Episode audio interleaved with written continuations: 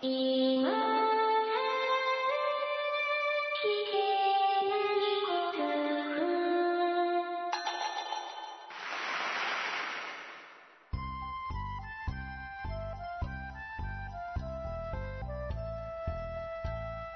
スコアを忘れるための文化系ゴルフポッドキャスト、今更聞けないゴルフを始めます。まこっちゃんよろしくお願いします。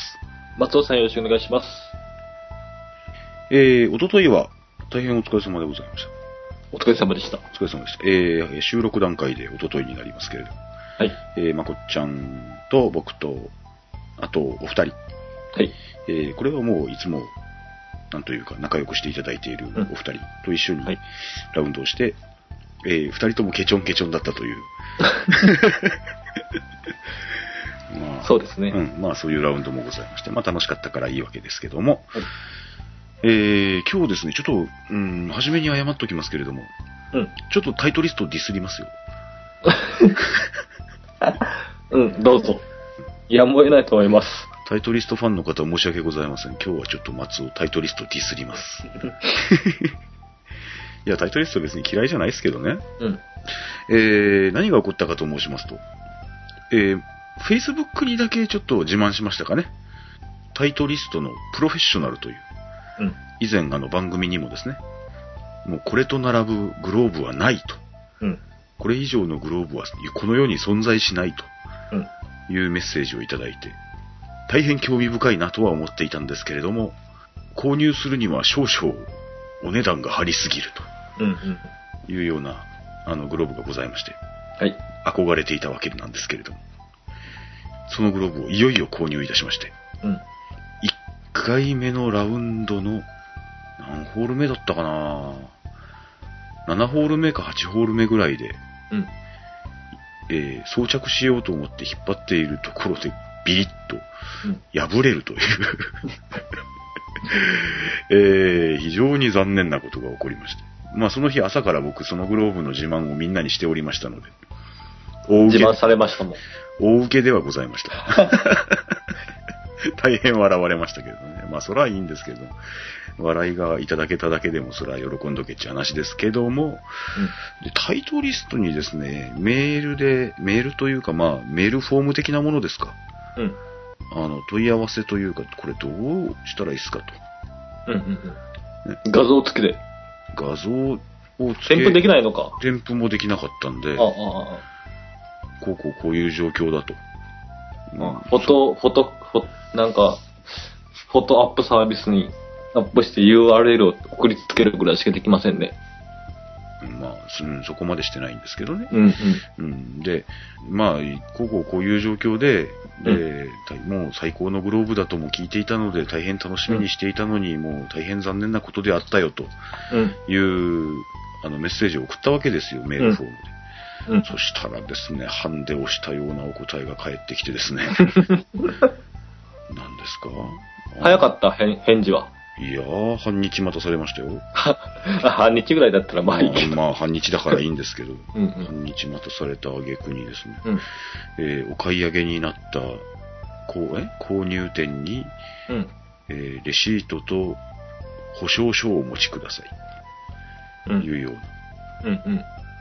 交換テンプレみたいな。な感じテンプレみたいな感じ。ああ。もう分かってませんね。ゴルファーの熱い心をね。あ あうああ。ん、もう僕はもうそのメッセージだけでもちょっと残念だったんですけど、うん。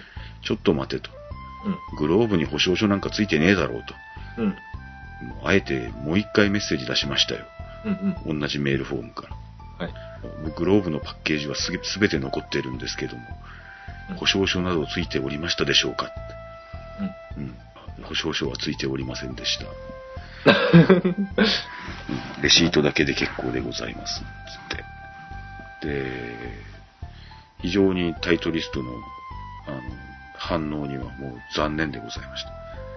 えーうタイトリストではないですね。タイトリストではなくて、えーアクシメットジャパンさんですね。の反応。あうん代理店なのそれが。代理店さんというか、子会社だと思いますけどね。確か。うんうん、よく知らないです。いやー、大変残念でございましたが、うん。グローブは、破れるまでは素晴らしかったですよ。やっぱ り。うん。破れるまではね。破れる、破れるまではね。うん。うんおすすめ品です。うん。うん。だからまあ、もうちょっとさ、人間的な反応をしてほしいよ ね。うんそういうのもね。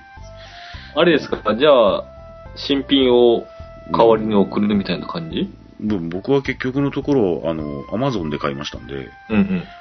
アマゾンはまあ返品すりゃ、返品というか、まあ破れたよって言ってから返品すりゃ、あの、新しいやつ送ってくれるのは分かってるんですけど、もうんうん。うちょっとタイトリストさん、なんか人間的な対応をしてくれないもんかねと思いましたね、僕は、正直。うん。いやーちょっと残念でした。いや、はやと。うん、すいません、タイトリストファンの方、本当にすいませんでした。うん、けど、そんな感じでした。さて、はい。はい、メッセージをいつものようにご紹介してまいりましょう。うん。えー広島の金ちゃんからいただきました。ありがとうございます。ありがとうございます。いつも楽しい放送ありがとうございます。広島の金ちゃんです。突然ですが、月曜日にお客様から週末のラウンドに誘われた場合、いつのタイミングで奥様に伝えますかああ、なるほどね。まずちょっと考えてみましょうか。月曜日にお客さんから、あ、まこっちゃん、ちょっと今度日曜ゴルフ行こうぜって言われました。うん。いつ伝えますかあ、僕それでね、一回嫁と言い合いしたことがあって、あ直前に言ったんだ僕は。あ、ああ。それはまあ、確か日曜日に行く、で土曜日にうん、次の日ラウンドになった。あな、あじゃあ金曜日ぐらいに言ったのかな。うんうん。前日はあんまりだろ1う日2日前ぐらいにね。そうそう。うん。まあ、奥さんは奥さんで予定もあるしう、ん。うん。もしかすると、まこっちゃんに留守番してもらって何かしようって思ってるかもしれないし、うん。まあ、そんな感じのことだよね。そう。ただもちろん土曜日機嫌も悪いでしょまあ、そうだよね。日曜日機嫌が悪い。うんうん。で、月曜日で機嫌が悪いじゃないですか。そうですよね。一回早めに言ったのよ。早めに言った。一週間ぐらい、月曜日。うんうんうん。ただ月火水木金土と機嫌悪かった から、それだったら金曜日に打った方がいいんじゃないかっていう話になって、あー。なるほどね。うん。 ということはあった。ああいうまあ、要するに何、ギリギリになってから言う。 いう方が、機嫌が悪い期間は短くて済む。短くて済むし、うん。月曜日から金曜日の間にうん。ポイントを稼ぐことができる。あうん。あ、なるほどね。よいしょよいしょしとく。ああ。ん優勝そうや優って勝しておいて、う。うんん。今までなんとか乗り越えてきたというか。あうん。そんな感じです、僕は。あああ。ちょっと、金ちゃんさんのメッセージをうん続けますけれども、はい。うちではゴルフイコール遊びという認識なので、うん。うん、けどそれも仕事ってもう言いたくなりますよね、多分ね。うん。うん、お客様からラウンドに誘われたってことなんでね。はい。うん。で、早く伝えてしまうと、パパは週末ゴルフよね、と毎、ほぼ毎日言われ、 風当たりが強いと。えー今回は LINE で、金曜日の午前中に、あーまこっちゃんと同じ作戦ですね。えー土曜日仕事で日曜日はなんとか会社の社長とゴルフですと伝えると、うん既読スルーでした。 うんよく聞く、既読するってやつですね。あーですね。あれ、なんか地味に痛いですよね。うん。うんえーゴルフはとても楽しいのですが、ラウンドが決まると少々気がめいります。そあその辺でね、ああ、その辺でうね。ん上手に奥様に伝え、気持ちよく当日を迎える方法はございませんでしょうか。あまこっちゃんみたいにちょっと、日頃の、ね、奥様孝行が大事なんですかね。あ。いや、でも成功した試しはありませんよ。あ奥様孝行をしておいてもっていうことうでん、そうです。すか、あ何をやってもうん無駄っていうことが 今。ーあーいずれにしても、機嫌は悪くなると。なるほど。うん、非常に申し上げにくいんですけれども、はい。松尾さんの場合を申しましょうか。はい。うちの奥様に、えー例えば、俺ちょっと明日急にゴルフになっちゃったよっていうようなことを言うじゃないですか。ねうん。今まで一度も機嫌が悪くなったことがありませんね。あ、そうですか。自慢になっちゃいますけど。無関心っていうわけじゃないんでし ょ。自慢になっちゃいますけど。ええ翌日でも言われませんし、だから嫁さん、ゴルフのせいでうちの奥さんが機嫌悪くなったっていうことは一度もないですね。あ、そうですか。ただまあ、あの予定が合う合わないっていう部分はありますけど、そもそも、僕、奥さんと喧嘩したことがないんですよね。ああ、そうですか。うん、喧嘩した、うん、言い合いもしたことないですし、うんうん。意見が食い違ったこともないんですよ。おなんでかはわから多分 向向こうが耐えてるのかもしれませんし、それはどどうしてかわかりません。で、うん、何をしても別に怒られませんね。おおいや、こうよっぽど怒られようと思ったら怒られることはできるかもしれないけど、そういうことまではしないですね。もうゴルフに一度、以前、うん、以前、松尾さんのところを訪ねていったらね、はいはい。は奥さんが対応していただきまして、あは主人は遊びに行きましたって僕に言いましあ。はあはあは た。うん。ニヤってしながら、 あ。似合ってしながら。おう出かけましたって言うんじゃなくて、うん。遊びに行きました。ニヤって。その日は僕は何をしてたのかな多分、ゴルフかな 奥さんのちょっとしたあれが出たんじゃないかなって、多感な僕はね、高野僕は。おお思った次第ですよ。あうん、普通だったら、あ。うん。あ主人はちょっと用事で今、今、いないんですよっていうのかなって僕は思ってた。あだから主人は遊びに行きました。あそうなんですね。つってあ。何があったんでしょうね。えーと、松尾さんのところに何かをね、なんか取りに行ったと。うん取りに行った取りかに行ったか。預けに行ったかとか、そんなんでら。すか、そね。うそうそう。まあちょっとその時のことはわかりません けど。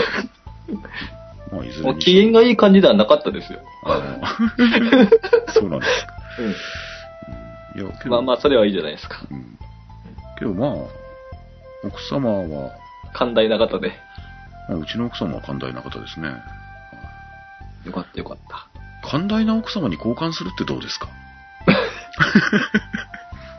それを言っちゃおしめよそうですよ。よね、 そうですよね。まあ、なかなかけこれ絶対結論とか出るはずないので、まあ、出出るはずねえだろうなと思われて書かれてるとは思いますけど。何か、その、うん。対価というか、なんかその、なんて言うんですかね。うんうん奥様が機嫌を直すようなものを、ものとか、うん。うん。なんかしてあげるとか買ってあげるとか。うん。やっぱその辺でしょうね。普通に考えてね。探りながらねあ、あいきなり高価なものうん。うんをあげたあれだから、まあ、そう3000円から始まって、どのあたりで機嫌を直すか。 うんゴルフ代が3000円余計にかかるわけですね。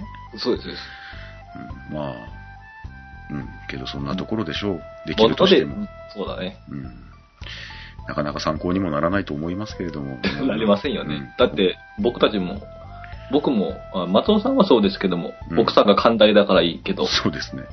僕はその、危険を損なわないように、うんうん。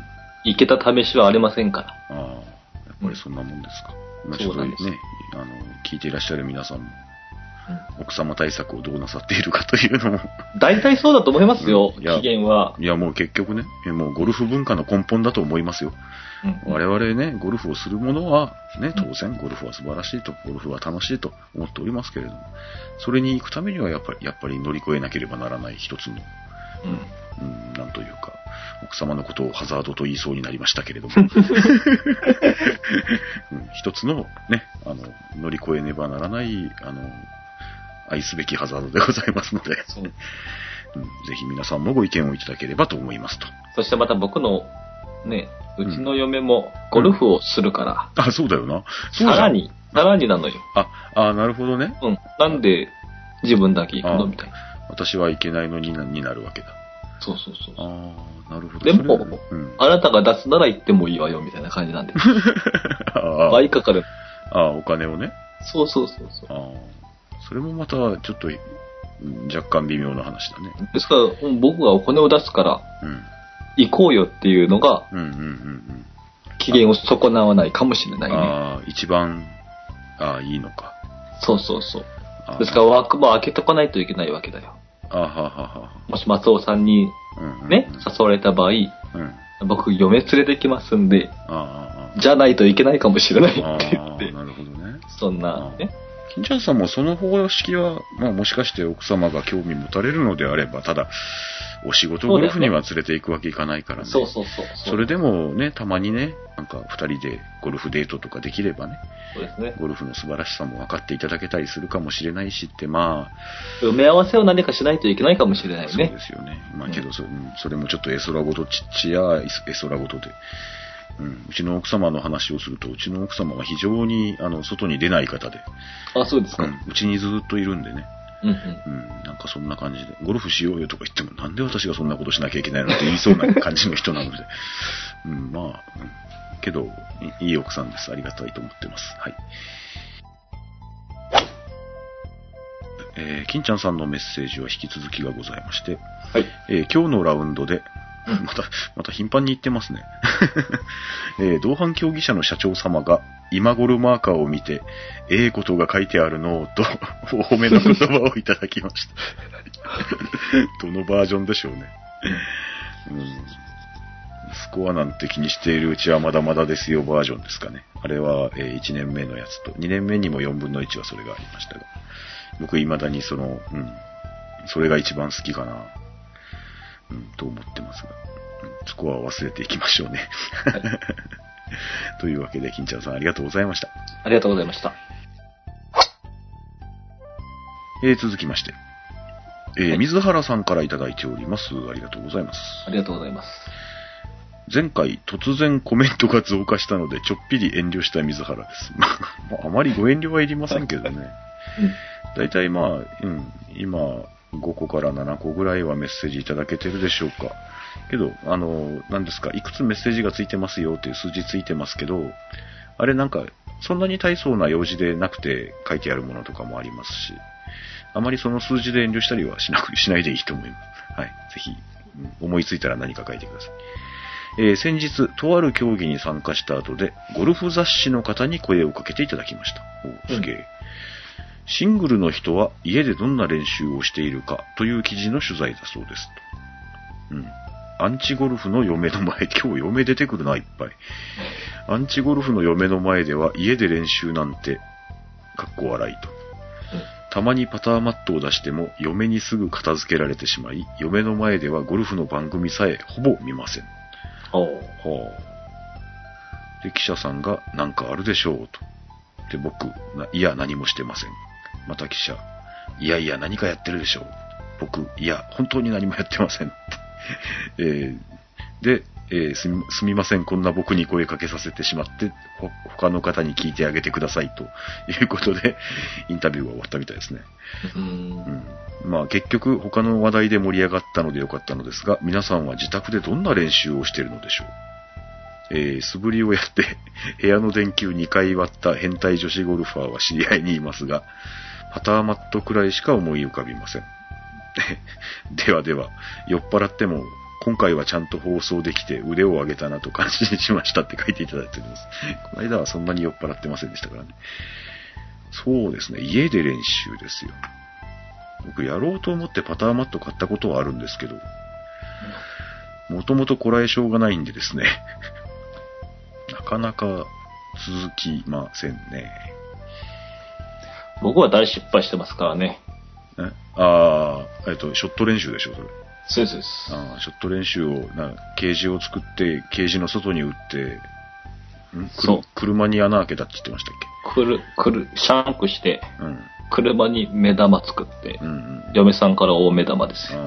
あ、そんな話ありましたね。うんまあ、ショット練習はさすがに素振りぐらいにしといた方がいいのかなとは思いますけど、パター練習はけど家で練習しないと上手くなんねえよって言いますよね。ああ、言いますね。うん。水原さんもパター練習は全然されないんですかね。俺、Facebook か Twitter に上げたんだけど、うん。パターン練習をすると犬が邪魔してね。ああ、面白そうに見えちゃうんだ。うん。まあなかなかできる場所っていうのも限られますよね。 そうね。僕はあの、一時期ちょっとだけパター練習をしようと思って、廊下にパターマットうん。うん。別になんか穴も何も開いてない、ただの、うんうんえー緑色のうんカーペットみたいな、うん。あれ敷いて、やってたことがあったんですよ。うん。そうですね、意外なことが分かりまして、えうん。うちの廊下はです ね、どうもスライスラインだっていうことがか分たかりま傾いてる。した傾いてる。あれって、まあ、うん、古い家ですからね、まあそんなこともあるかなとは思いますけども。うん、まあスライスラインだから今練習してないわけでもないんですけど、練習しようと思って同じ型のパターを買おうかなとか、単純にパターが欲しいだけで思ったりもしますけど。ああ、それ持って、バッグから出して練習するのがめんどくさいってことめんどくさいね。ああ、じゃあ同じものを買っちゃおうみたいな。同じタイプのパターンにしようかな。えうん。ー、まあ勘いやにいや痛めがありませんね。 いやいやいや。単にパターが買いたいというのもあるんですよ。あもちろんそねうで。うん、半分はそうだ、そうなんですけどす、か同じものを、同じものでもいいんじゃないですかえ同じものの、うん同じ形のとか。あまり家で練習しそうな気がしませんね。けど、パターマットのですよ、ーうん。あの、ちょっとなんか、上り坂になって穴開いてるやつとかあるじゃないですか。ありますあります。なんかうまいこと周りをガードしてですよ。うん。あれで、あの、ショートアプローチの練習とかちょっとしたいですよね、家でね。そうですね。うん。なかなかそこまでなできねえな。それやるとき多分結構いいと思います。いいとは思いますけど。やるかな。ああ、俺カチカチなるスイングの棒あるじゃん。うん。ああるね。松尾さんに貸してたやつ。あの、なんだ。えちょっと重くて。いいいいスイングをしたら、えーボールが当たる当たりでカチンっていういいそう音そがうしますよみたいなやつね。うん。あれぐらいかな買ったのって言ったらパターマットも買ったことないし。ああ。けど、パターは練習しねえとなーってラウンドするたび思うんだよな。思う。思うけど、パターの練習面白くないよね。うん。うん。うん。だからやんないで。そうだよな。やっぱ、やっぱ忍耐ですよ、忍耐。そうです皆さんどよ。れでぐらいスコアのことなん練習て考えてませんからね。されてるんでしょう いや、考えてます よ。考えてますから。正直なところね。あそうです正直なところね。うん。スコアを忘れる、ね、番組をやっておりますけれども。正直なところ考えますよ。うん。かそうですか。松尾まだね、あの、仙人には慣れておりませんね。うん、相変わらず、うん、人間界のドロドロしたところで生きておりますよ。スコアはいいに越したことないです。また練習しましょう。 まあ、そういうわけで、皆さんどういう練習されてるかも教えてください。というわけで、水原さんありがとうございました。ありがとうございました。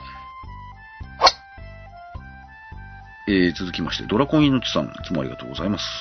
ありがとうございます。えーご無沙汰のドラコン命です。あら、ご無沙汰でしたっけ。えー最近海外づいているというお話がありましたので、そうでしたね。えー自分の海外ゴルフ経験を少々。ああ海外ゴルフ経験が終わりで。すうん。自分はアメリカの大学に行ったのですが、ごい。うん。 1年は寮生活。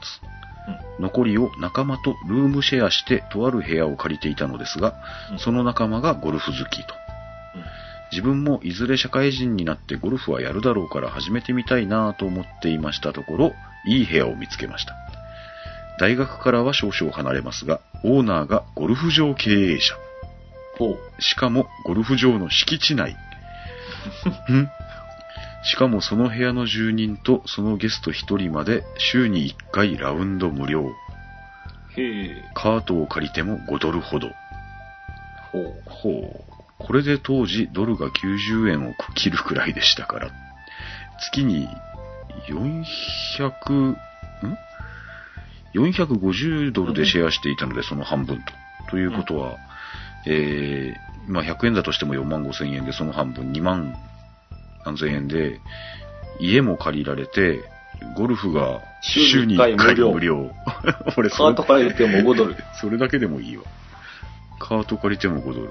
うんまあ、 週末必ずゴルフできるってことでしょそうでしょうね。すごいな。それはすごいね。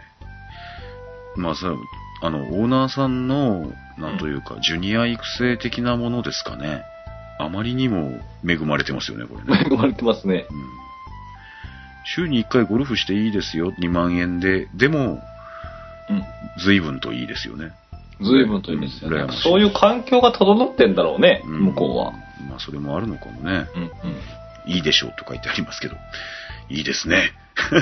確かに。羨ましいです。友人から安く買った中古クラブで、ラウンドデビューは130くらいでしたが、うん。帰ってくる頃にはベストは90を切っていましたね、と。おーそんだけやってりゃ90も切るでしょう。うん。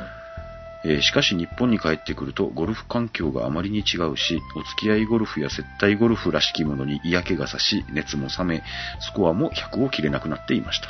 あーしかし仕事からゴルフをやめることはできなかったので、パワーだけなら人一倍ある自分はコンペでのドラコンだけにゴルフの楽しみを見出し、10回に1回くらい出る奇跡のベストショットを夢見てゴルフライフをなんとか続けていましたと。おーうん。いろんな人がいますね。うん。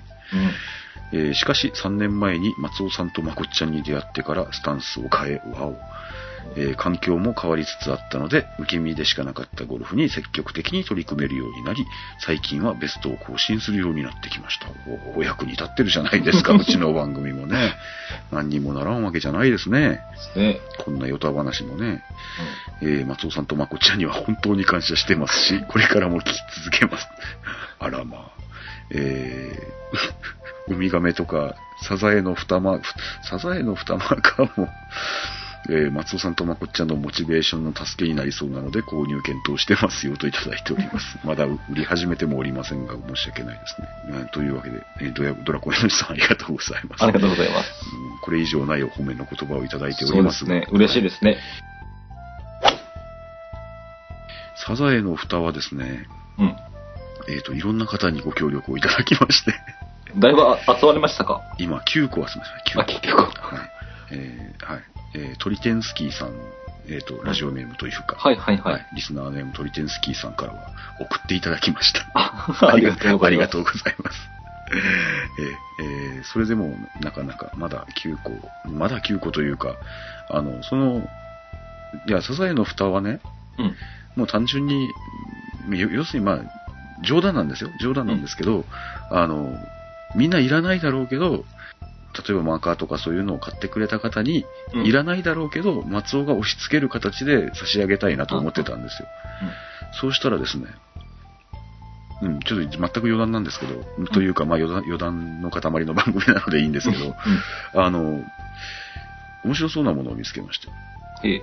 あのですね、あの、アクセサリーとかを作られる方が使われる、UV レジンっていうものがあるんですね。うん。うんうんうん。聞いたことおありでしょうかって、まあもちろん物をご存知の方もいらっしゃると思うんですけど、まあ透明のプラスチックを、プラスチックっていうかまあざっくり言うとですよ、まあ樹脂の、透明な樹脂をうん。液体の状態から何かいろいろ飾りをつけた上で固めるみたいなことができるんですよ。紫外線を当てると。これあの、何ですかえっ、と、歯医者さんとかでうん。紫外線でピッピッピッピッってしてなんか固めたりするやつあるじゃないですか。うんうんなんか多分あんなやつだろうと思うんですけうんど。で、そういうのがあるということで、で実はその UV レジンも購入しまして、ほう。それをサザエの蓋に塗りつけて何かができないものかうんうんというような、ななんかものすごく迷走してるんですよ、今。その辺も。うん。ええ。うんので、まあ、それはどうなるかはちょっと、うん。まあ、諦めましたっていう話になるかもしれませんけど、それもまあ、もしかして差し上げることになるかもしれませんし、うん。あまりにも自信作だったらこれも売ろうっていう話になっちゃうかもしれませんし、うん、まあ、そんな感じでございます。うん、まだちょっといろいろと迷走中でございますけれどもね。はい。さて、えー、ひいひいじじいさんからいただいておりました。ありがとうございます。ありがとうございます。えー、松尾さん、まこっちゃん、こんにちは。こんにちは。えー風香る5月、ゴルフするには最高の季節になってきましたね、と。うん、先日、ショートコースに行ってきましたが、半袖でもとても気持ちよくそよ風に吹かれながら楽しんできましたと。ところで、先日フェアウェイでボールをくるくる動かすのがルール上 OK かどうかの議論をされていましたが、私にとっても興味のある話でしたのでコメントいたしますということでございます。ちょっとここまででメッセージを切らせていただいて、それの結論を出しましょう。はい。まあ、あの時はちょっとメッセージを読むだけで、で、うんうんあの、いけねえんじゃねえいけねえんじゃねえいけねえよなみたいな話になっただけで、うんあの、なんというか、根拠も何もなかったんですけれども、うんえー根拠を見つけてまいりました。はい。えー、例えば、フェアウェイで、うん。うん。えーまこっちゃんもこの間言ったと思うんですけど、ボールが動くうん。というのはどういうことかうんうん。いうようなのを、まずちょっと整理しますと、うん。えーこれは第2章、あの、ゴルフルール第2章のうん。用語の定義うんという部分にございます。玉が動く、うん。もしくは玉が動かされるというものの定義が書いてあります。え玉が止まっている位置を離れ、他の場所に行って止まった時、うん。うん。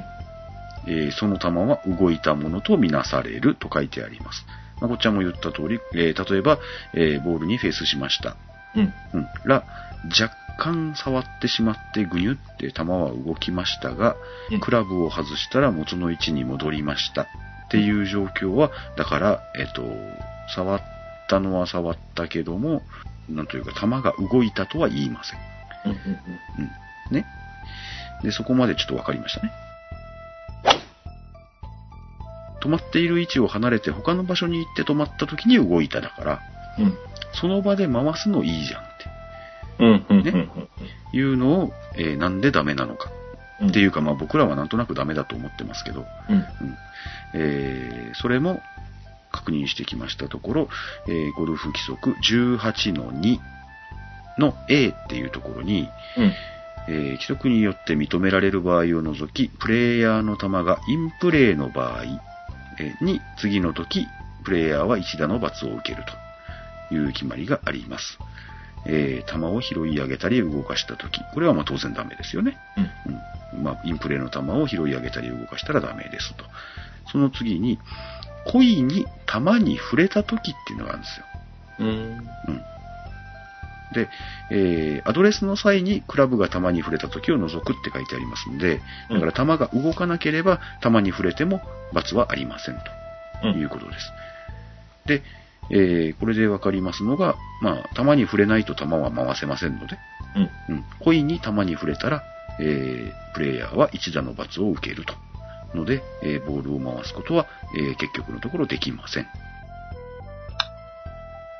で、プレフォー親父さん、あ、えっ、と、前いただいていたメッセージはプレフォー親父さんのメッセージで、今日お読みしているのはヒーヒージジイさんのメッセージなんですけど、えープレフォー親父さんのメッセージに、えーグリーン上でボールを回すっていう話がございました。うん。はい。で、プレフォーヤーさんも書かれてたんですけど、ボールはリプレイスしたとき、置いたときうん。にインプレイのボールになります。うん。けど、JGA の最低の、えー20-4スラッシュ1っていう最低があるんですけど、あの、規則20についての、あ20の4についての、えー一番初めの最低っていうことだろうと思うんですけど、えーボールマーカーがうん。リプレイスする場所を示したまま残っていれば、うん。うん、ボールもマーカーも置いている状態ね。うん。うん。ボールはリプレイスした時にインプレイのボールになるんですけど、うん。ボールマーカーがリプレイスする場所を示したまま残っていたら、ボールを動かすことに対する違反とはなりませんという、えー裁定があります。要するに、ボールマーカーを取り上げている状態で、まあ、インプレイのボールを動かすと、さっき言った、えっと、18の2の、えー故意に球に触れたという罰を受けますけど、えーボールマーカーが場所を示していれば、ボールを動かすのは違反にはなりませんよ。実際、まあよく見ますよね。プロとかもやってるのね。ボールマーカーを置いたまんま、まああれなんて言うんですか。えっと、ボールの角度みたいのを調整している状態っていうのは違反にはなりません。ただ、えーボールマーカーを置かずにぐるぐる回してもダメですし、スルーザグリーンでは当然、ボールを回すことはできませんというのが結論になるかと思います。まあそういうことで、えー、と先日、先々週でしたかね、えーどうなったのかなと思われていた方もいらっしゃったかと思いますので、えー一応これで結ざっくり結論と。はい。まあこれでも間違ってたらど誰か教えてくださいと。で、ひひじいさんのメッセージはちょっともうちょっと先がございます。えーさっき書いてありましたのが、えーフェアウェイでボールをくるくる動かすのがルール上 OK かどうかっていうような話ですよ。で、それも、あの、ひひじじいさんにとっては興味のある話でしたと。うん。うん。で、それは、えー私はボールにマーキングするのにマシンを使っておりますと。うん。チェック Go Pro というんですが、うん。ボールをモーターで高速回転させて遠心力で重心を出して横の穴からペンを差し込み一瞬のうちにボールの赤道にマーキングできる機械なのですがえーボールに最初から書かれている線は個々のボールの重心を測定して引かれたものではなく大量生産で一様に印刷されたものに過ぎないことがわかりますとそしてティーショットの時ボールのラインを打ち出し方向に合わせてショットすると、えーなんかいつもよりまっすぐ飛んでいるような気がします気のせいじゃないの いや、わかんないけどね。しかし、2打目にはフェアウェイ6インチルールのあるコース以外は、あ、そうですよね。ラインを目標方向に合わせることができません。まあ、うん、まあ、当然といえば当然だと思います。あるがままにのルールではマーキングしてボールをくるくる動かして目標方向にラインを合わせることはできないんでしょうか私はこの理由でボールを動かしたいのですがと書かれております。えー先ほどの理由でございますね。えープレイヤーのボールがインプレーの場合、えー故意に球に触れた、うん、ボールにタッチするだけで違反でございます。はい。ので、えーダメでございます。また、グリーンではラインをピン方向に合わせてショットすると転がりがいいように感じます。しかし、OB などでボールがなくなってしまい、予備級にラインが引いてないと、なんか不安で集中できなくなってしまいます。あーそれから専用の付属のペンなんですが、ああ、その機械のね、うん。ちょうど良いものが市販ではないため、ああ、そうなんですか。インクがなくなると困りますと。うん。友人などはみんなのボールにラインを引いてあげて、 なるほど。うん。うん、便利なものを持っているので、俺のも引いて、俺のも引いてってなるでしょうね。インクがなくなって良いものを探していますと。誰かご存知の方はいませんかと。ひひじじいさんからメッセージをいただいておりました。ははーチェック GO プロってこの機械知ってました聞いたことありました。ああ、僕も聞いたことありますね。ボールをギヤーンって回して、横からっていうことは、あれは一番重いところが横に来ますかね。どうなんでしょうね。そうなんでしょうね、おそらくね。重たい部分というか、重心になる部分が外側になって回るのかな。多分、あそうこういう基本的なことを聞いてどうだろうと思うんですけど、そのチェック GO プロでですよ、うん。同じボールを何回もやっても、うんやっぱり一本の線しか引けないんですかね。要するに同じところが必ずそこに来るんですかね。ああ、チェック GoPro で回した後、うん線引いて、うん。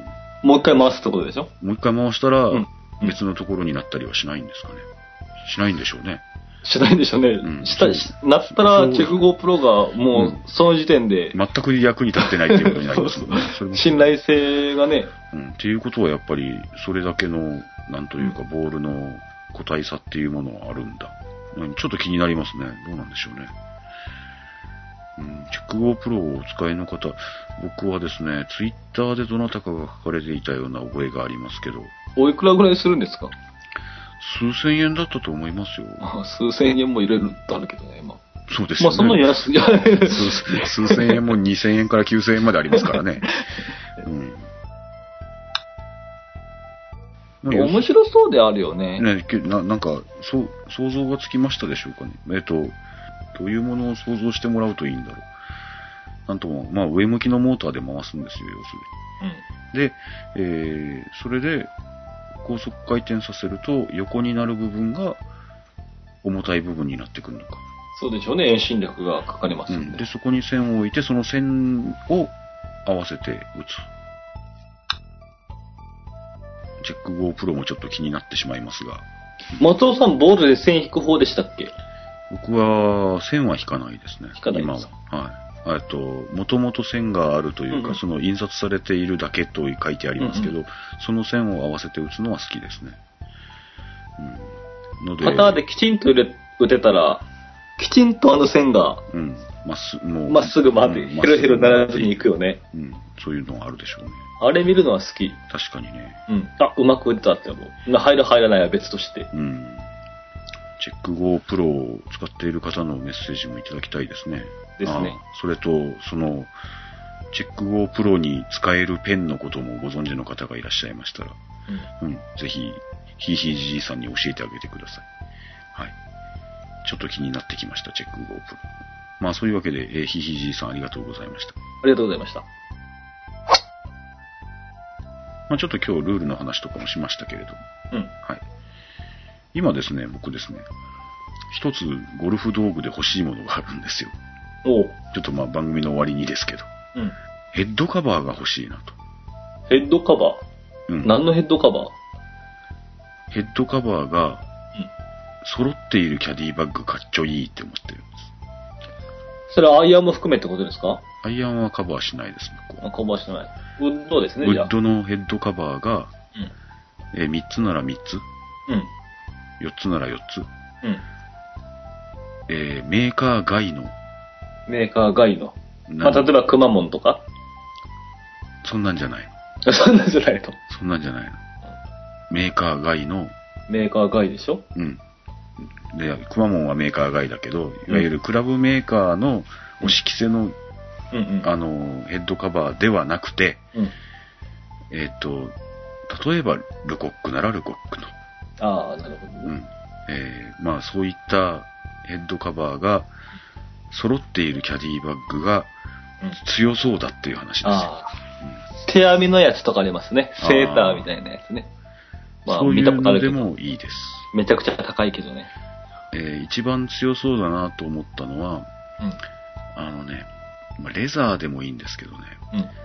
あの、ハンプっぽいやつ。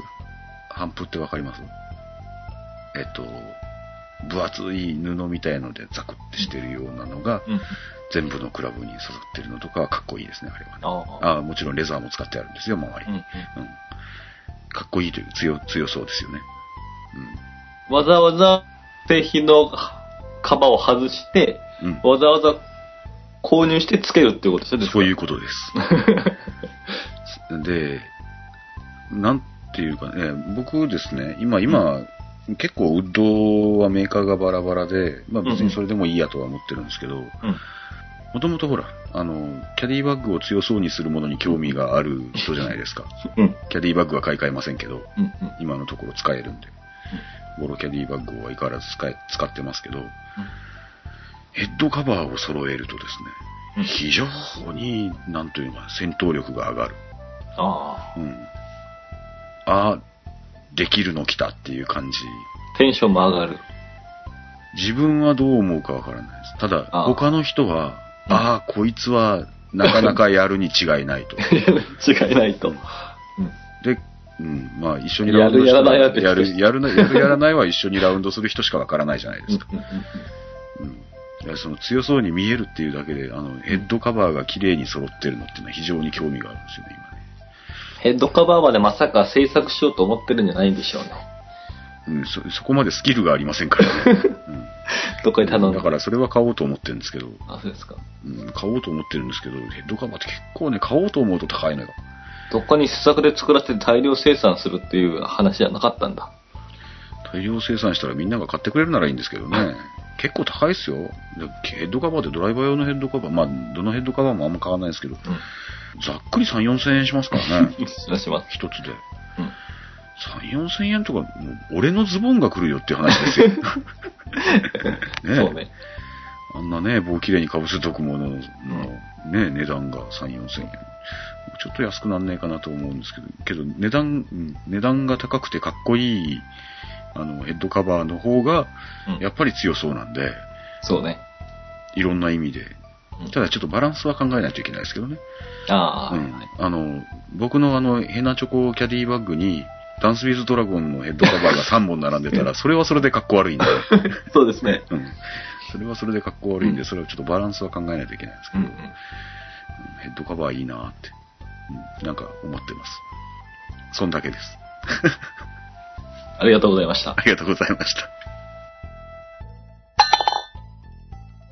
当番組、今更聞けないゴルフはブログを中心に配信しておりまして、iTunes などの自動配信ソフトウェアでお聞きいただくことをお勧めしております。ブログにはコメント欄はもちろん、メール、Facebook、Twitter など皆様のお声を頂戴できる方法を取り揃えております。気になることでもございましたらご連絡お待ちしております。番組では主にブログでブログへのコメントを番組メッセージとして取り扱っておりますので、番組で取り上げてほしい内容はブログへコメントをお願いいたします。また、iTunes のレビューもお待ちしております。えーお書きいただいていない方、あ、iTunes のレビューですね。2つぐらい増えましたよ、そういえば。あ、そうですか。ありがたかったです。ありがとうございありがまとす。うございまおす書きいただいた方。えーぜひ一筆お付き合いください。えー、イメールアドレス、今更ゴルフアットマーク Gmail.com です。それではまた来週あたりお会いしましょうか。はい。ありがとうございました。りがとうございました。